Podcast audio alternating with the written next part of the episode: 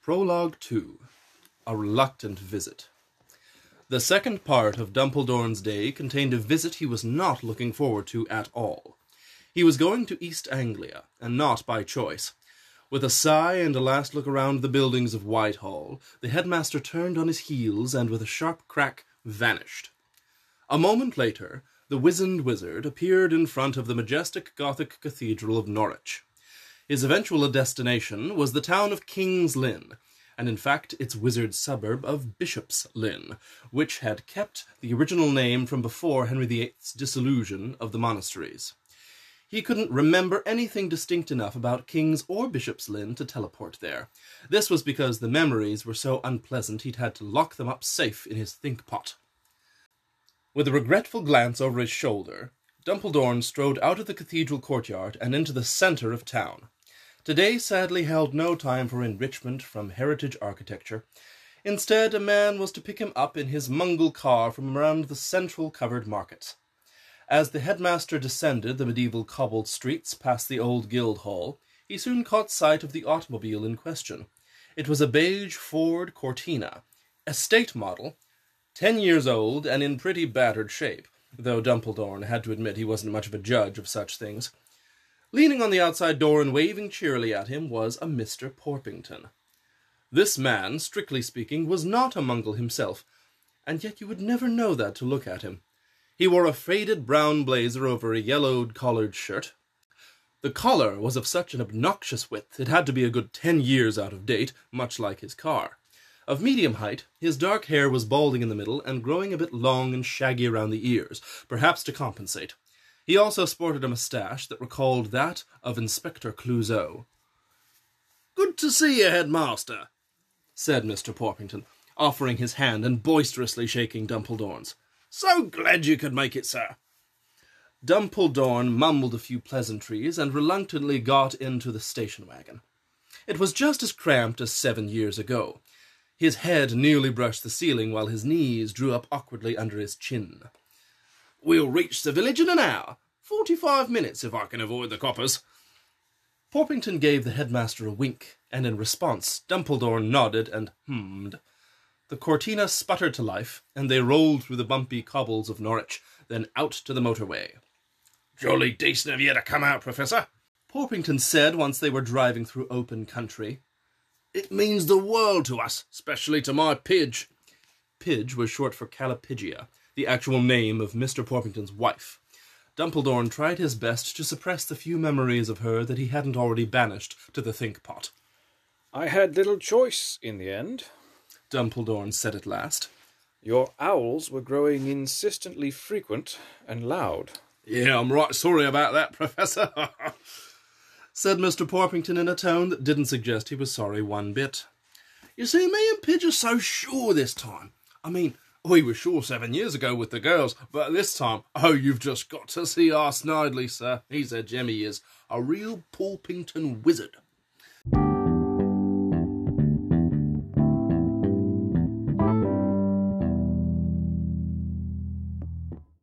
The Porpingtons were a pure-bred wizard family going back several centuries. The problem was they had inexplicably failed to produce a real wizard child now for eight generations.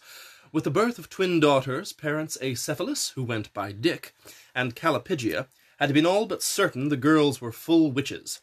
Dumpledorne had dutifully trekked down to examine them both at the age of ten.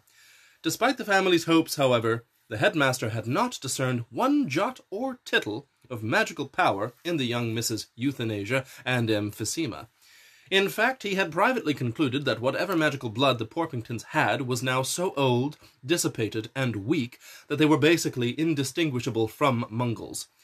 As to why this had occurred, there were several theories, but Dumpledorne suspected inbreeding. This presented a problem for the Ministry of Magic.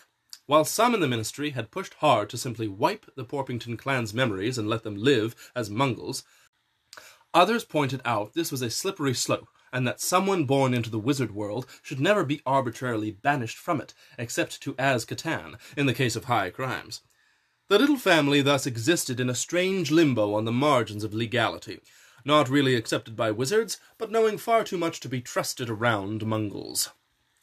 Can't be helped, of course, but you should have seen my girls when you left that day. How they cried, sir! Oh, it were pitiful to behold. Cried for weeks, I reckon they did.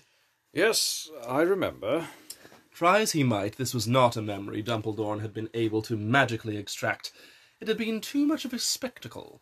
Euthanasia and emphysema, ten-year-old twins, hell-bent on going to Bogwart school, had burst into screaming tears when he'd broken the unfortunate news to them. Dumpledorne had tried to make an orderly exit, but the girls threw themselves on the floor, grabbing tightly on the hem of his robes while they sobbed and kicked things. Dragging them awkwardly out of the sitting room, the headmaster had been at a loss how to end the unpleasant visit. If he teleported away, they would go with him.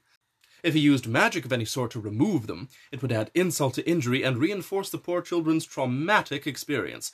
Eventually, Dick simply pried their little hands off, and he'd been on his way. Doing fantastic now, though, the girls. Enrolled in a beauty and aesthetics college. Hair and makeup, that sort of thing. Good solid heads on 'em, those two. I'm glad to hear it. said Dumpledorne.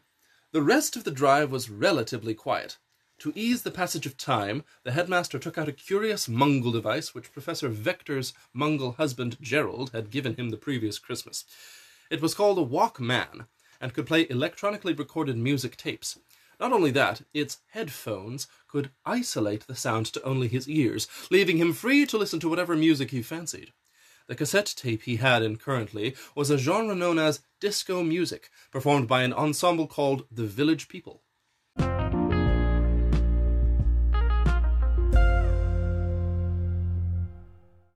At last they reached King's Lynn and pulled off a little side road that the average driver would never have noticed.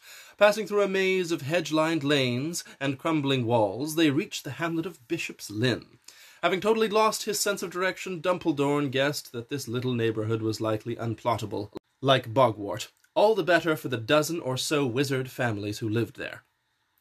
Here she is, said Dick, pulling into the makeshift driveway of his home. Dumpledorne would have been hard pressed to call the dwelling a house. It was more of an overgrown cottage.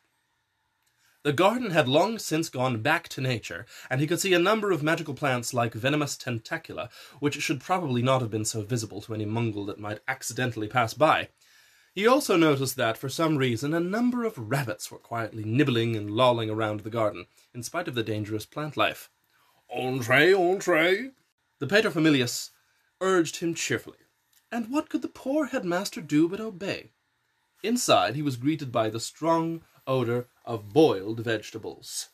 Oh, Professor, so lovely to see you again. A gap-toothed woman in a stained apron ambushed Dumpledorne, eagerly grabbing his hand and squeezing as if it were an empty tube of toothpaste. The headmaster winced, but reminded himself he had once duelled the dark wizard Grindeldepp, and could probably survive this housewife's attention. Won't you come in the parlour? I'll bring out some tea. Dick and Dumpledorne settled themselves on a lumpy sofa. As he sat down, the headmaster could feel the depressing creak of old springs under his sitting bones. I baked biscuits. Mrs. Porpington squealed, coming out the kitchen with a plate in her oven mitts. Callipygia, sir, case you forgot. Said the woman, shaking Dumpledorne's hand again after taking her mitts off. It means shapely buttocks. She said with a saucy wink. Dumpledorne's eyebrows rose involuntarily. Oh, I know, but Mum gave me the name as a, a sort of good omen, you see. And didn't it just come true, eh?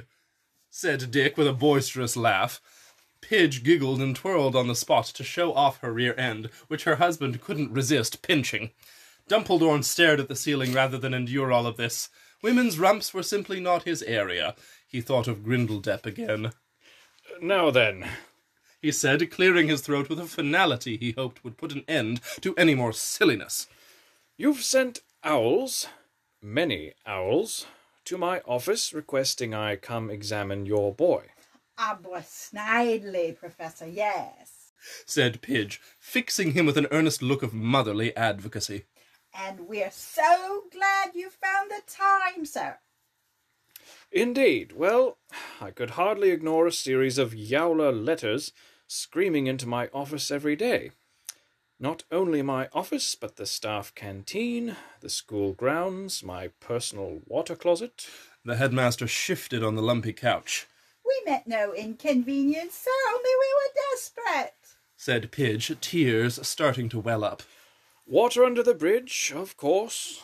Said Dumpledorne with a weary sigh. Or in the closet, eh?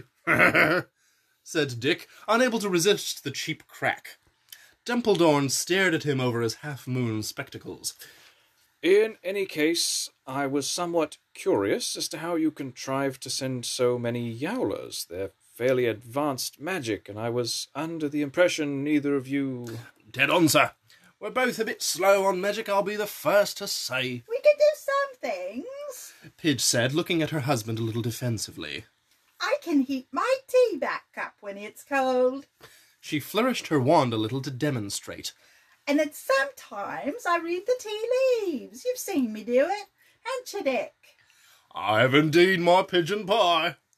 But we couldn't do yowlers, Professor. You're quite right. We had our neighbour do them in a few big batches, so's we had extra. He lives just down the way there.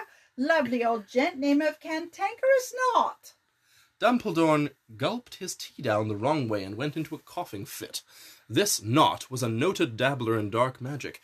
His son had become a dark wizard, or death cheater, in fact. The father, though, was smart enough to keep his head down. It made sense now. Those yowlers had all carried a nasty, seamy edge, like a used broom salesman trying to flog off an old Pegasus Series 4 on you. Now, where is young Master Porpington? He'll be just watching telly, sir. We'd have brought him out here, only his favourite programme's on, and he so hates to miss it. Quite all right. Said Dumpledorne, eager to get this over with. So you'll permit me to have a chat with him? Oh, yes, sir, by all means. This one's a winner, you'll see. Said Dick, beaming at him. Dumpledorne merely nodded, following the proud father downstairs to the rec room.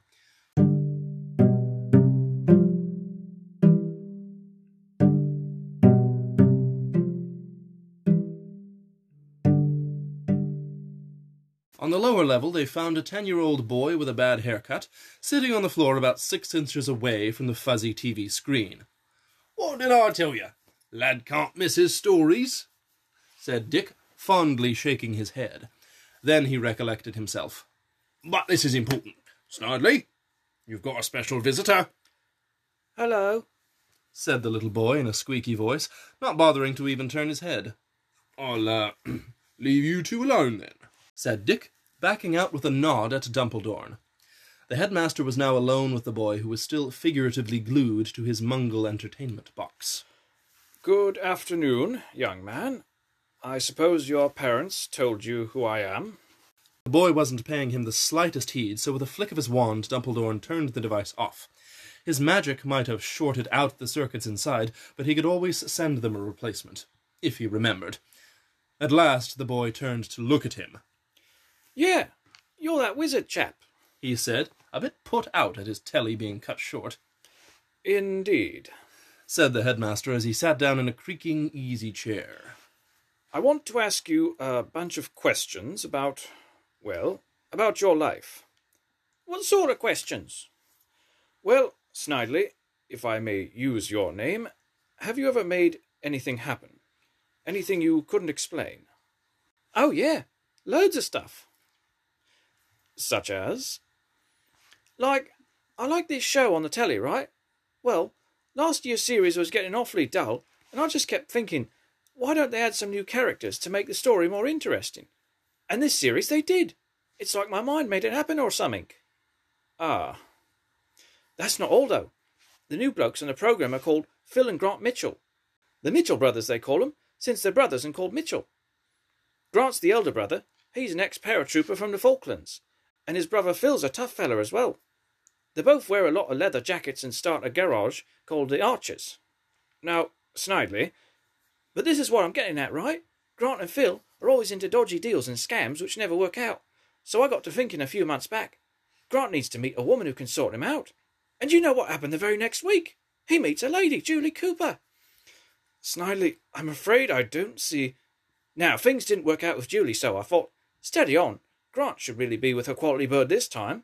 Someone with a good heart like Sharon, the barmaid down the Queen Vic pub, where they all go for a pint. And would you believe who starts up flirting the very bloody next episode? Grant and Sharon. Are your parents aware you're watching such adult material? It's not just any material, sir. I'm using my mind to control the plot of EastEnders. Dumpledorne took off his half moon spectacles and massaged the bridge of his nose. Young man, however unusual this may seem, I have to examine events that I can verify. Events that show clearly that you have magical ability, that you're a wizard, Snidely. Oh, I've got loads more than that. Go on. Well, one time I had a fungus on my toe that no one in the country had ever seen before. Snidely, it's true. The doctor said so. Then the public health officer came from the local authority. And then I had to go join a special team to get it sorted. A team? What kind of team? They called it a quarantine, sir. I see, said the headmaster, and he sighed. He twiddled his pencil a moment over his notepad, hoping he could go home soon. You don't think I'm magic, sir. I can tell. Unlike his elder sisters, Snidely didn't take this as a reason to start blubbering. Instead, it seemed to spur him on. I'll prove it, Professor. When I was six, I jumped out the window, and I swear for a minute I was floating down, not falling. I got a broken leg, but I still floated before that. Snidely. I can do it again, sir. Let's go up to the top. Snidely. Yes, sir. I think I've heard enough to be going on, Snidely. And I regret to say I will have to give you the same answer I gave your sisters. Just then, a thumping sound could be heard upstairs and descending towards them. The door opened, and in burst Snidely's twin sisters, Euthanasia and Emphysema. They were much taller than last time and just as loud. Mr. Dumpledorne! They screamed, but instead of grabbing the hem of his cloak, they simply rushed up for an over familiar hug. Lovely, mm, lovely to see you, girls. He said, stifled by their grip and the twofold stench of chemical hair products. We're so chuffed. Snidely's going to Bogwart. said Euthanasia on releasing him. Still gutted we couldn't, but it'll make us Porpingtons proud. Emphysema chimed in. Actually, girls, I'm afraid I have to deliver the same verdict as you had. The headmaster braced himself for another uproar. You what? said the twins in unison. Yet Dumpledorne was surprised by their tone, which was not one of petulance, but merely polite disbelief. There must be a mistake, sir. He's done spells right in front of us. Has he? Of course, didn't he tell you about his magic sneeze? Oh, yeah, I forgot that. Magic sneeze. Sure, one day we was having brekkie, and little Snarls here wants some cereal. So Mother asks him which one does he want, and he says, Achoo! Cornflakes. And didn't those cornflakes just fly out the cupboard into his little hands? Dumpledorne stared a moment, open mouthed. Inwardly, he had to admit this did actually sound like a summoning charm. Nevertheless, he needed proof. Can you replicate the spell? Sure he can. Does it a little too often if you ask me. It needn't be something far away. It can be in this room, just as long as you summon it with magic. Okay, I'll summon my music player. It's called a Walkman. It plays cassette tapes. Yes, I'm familiar with Walkmen. said the headmaster, feeling the tape player in his own robe pocket with a slight portent of unease. Here goes. Achoo! Walkman. The object was much closer to hand than Snidely realized. Before Dumpledorne could react, his robes flew open and disgorged a flying cassette player, headphones and all. The little device floated through the air and alighted in the lap of the confused Snidely. Hang on. I thought the Walkman was in my room upstairs. Is this even mine? Dumpledorne tried to stop the boy, but before he could even form words, Snidely had popped it open and was examining the tape inside. His little boyish voice sounded out the words. Village people. Sex over the phone. Yes, that's quite all right. said Dumpledorne, completely flustered. He forgot all spells and simply lunged over to swipe his private cassette player back from the nosy child. The twins stood in silence, shaking in a desperate attempt to hold in a fit of giggles. Dumpledorne fumbled for words. Aye. Well, I see you've performed a summoning charm, if only by accident. Does that mean I get to go? Dumpledorne looked at the child, at his execrable bowl cut and his twisted sister t shirt. How would this boy thrive at a school like Bogwart? Everything about him suggested dullness and mediocrity. The headmaster wished there were anything else in the world he could say at this moment. Yes. He said at last. Right on cue, his twin sisters shrieked in jubilation, then ran upstairs to tell their parents.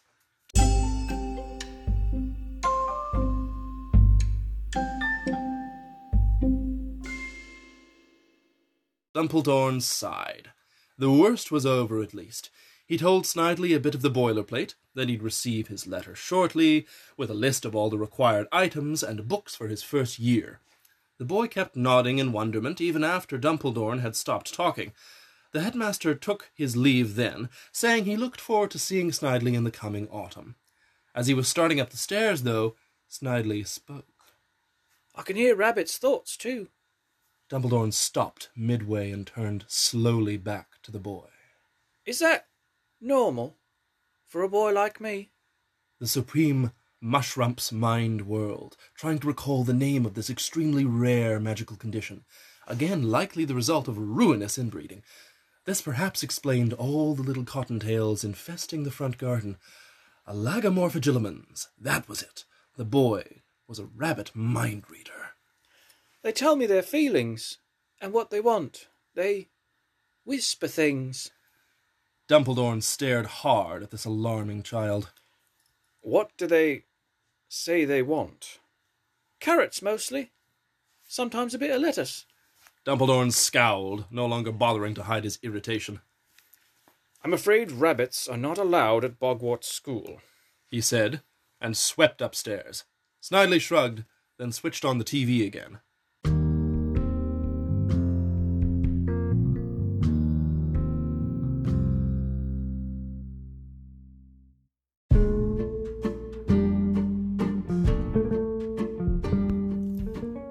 Thanks so much for listening, and we hope you enjoyed this week's episode. If you'd like to support the show, nothing helps more than telling your friends in person and spreading the word on social media. You can find our pages on Twitter, Instagram, and YouTube. For more info on the show, go to our website at borkepodcast.wordpress.com. That's Borke spelled B O R K E. Here you'll also find artwork by the authors and friends as well as PDF copies of every episode. Thanks again, and see you next week.